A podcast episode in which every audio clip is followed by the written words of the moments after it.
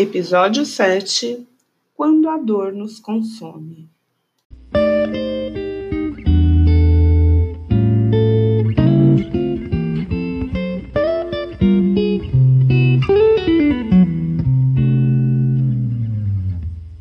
Seja bem-vindo ao Somos Todos Guerreiros Oficial.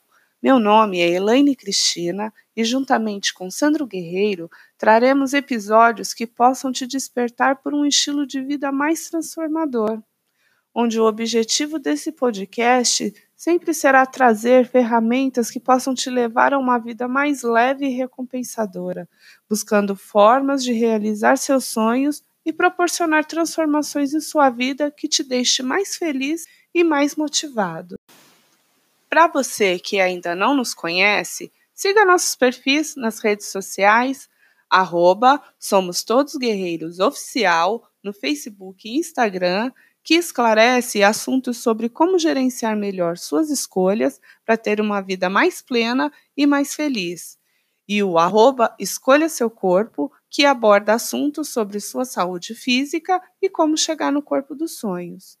Ah, esses dois perfis eu vou deixar citados na descrição desse episódio. E se você conhece alguém que se identifica ou pode vir a se identificar com os nossos posts e os nossos episódios, ou mesmo você, compartilhe, porque assim a gente consegue espalhar nossa mensagem para mais pessoas que possam mudar a sua forma de encarar a vida de uma forma mais leve e mais inspiradora.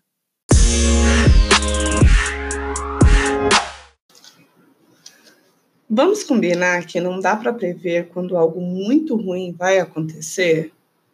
Quando perdemos um ente querido ou um amigo que consideramos da nossa família, o rompimento de um relacionamento que acreditávamos ser duradouro, uma doença incurável, enfim, cada um com a sua dor, não é? Não, mas não mesmo. Sabe por quê? As pessoas que têm forte dor emocional se sentem perdidas e não conseguem ver a possibilidade de algo de bom acontecer ao seu redor. Elas se afundam na dor e são consumidas por ela. E é aí sim que tudo pode ser, parecer perdido. Mas olha só, você já deve ter ouvido falar que nada acontece errado, que tudo é para o nosso aprendizado e evolução como ser humano. Eu demorei muito para entender isso e achava que essas eram frases que as pessoas egoístas e desumanas que não entendiam a minha dor costumavam falar. Como assim? Eu me perguntava. Você não está vendo o quanto eu estou sofrendo? Parecia que ninguém entendia. Mas agora vamos analisar essas frases insensíveis. Imagine que todo o seu campo emocional é um jardim florido. Quando você passa por momentos de grande dor, esse jardim está todo bagunçado. Tem capim e ervas daninhas entre as flores mais bonitas que você já plantou há buracos no chão, de flores que foram arrancadas, e mais para frente você vê flores esmagadas. Consegue visualizar isso? Pois bem. Agora, observe bem tudo isso e tente encontrar uma forma de, de organizar tudo de novo.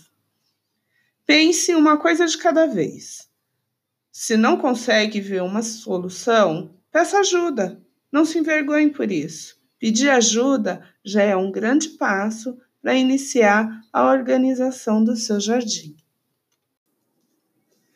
Entenda que só você pode querer isso.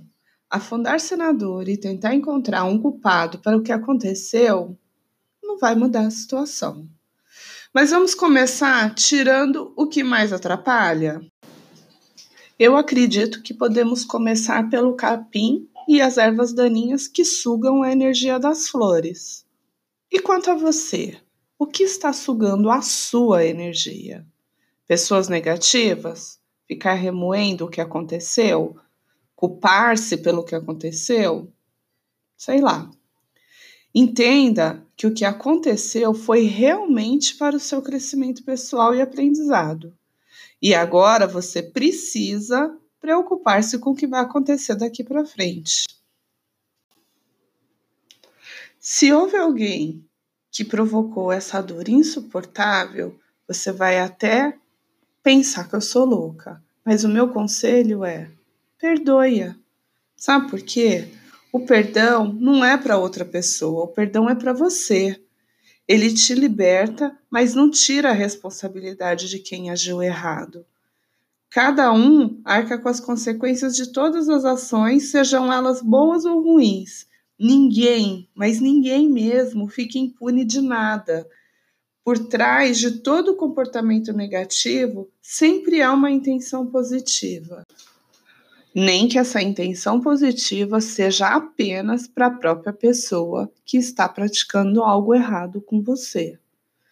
Agora pensa, quantas vezes você já errou pensando que estava fazendo certo.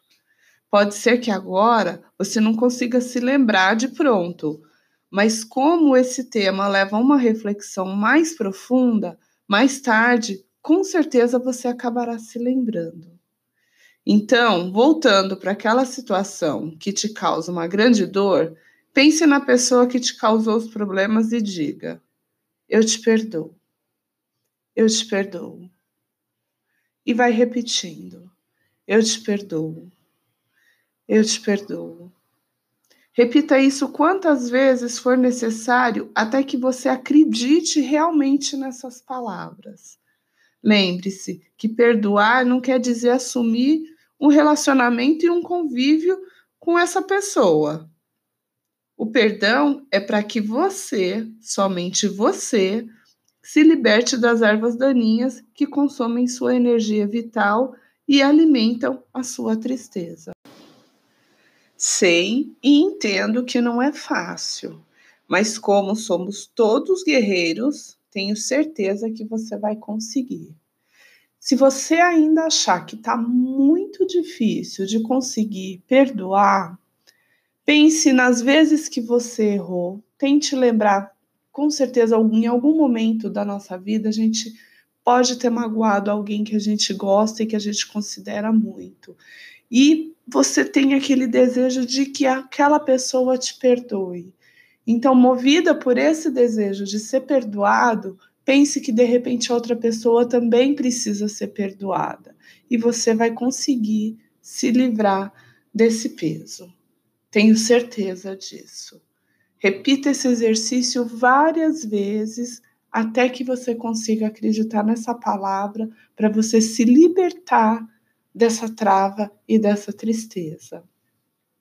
Mas agora que você conseguiu retirar o capim alto e as ervas daninhas, o jardim já começa a ter outro visual e as coisas começam a ter sentido novamente.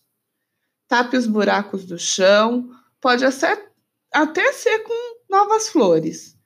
Encha-se de esperança e visualize novas oportunidades para você. Tenho certeza que você vai encontrar muitas. Afaste-se um pouco da cena e veja o quanto seu jardim já mudou. Você está florescendo novamente e a dor está ficando onde ela deveria estar no passado.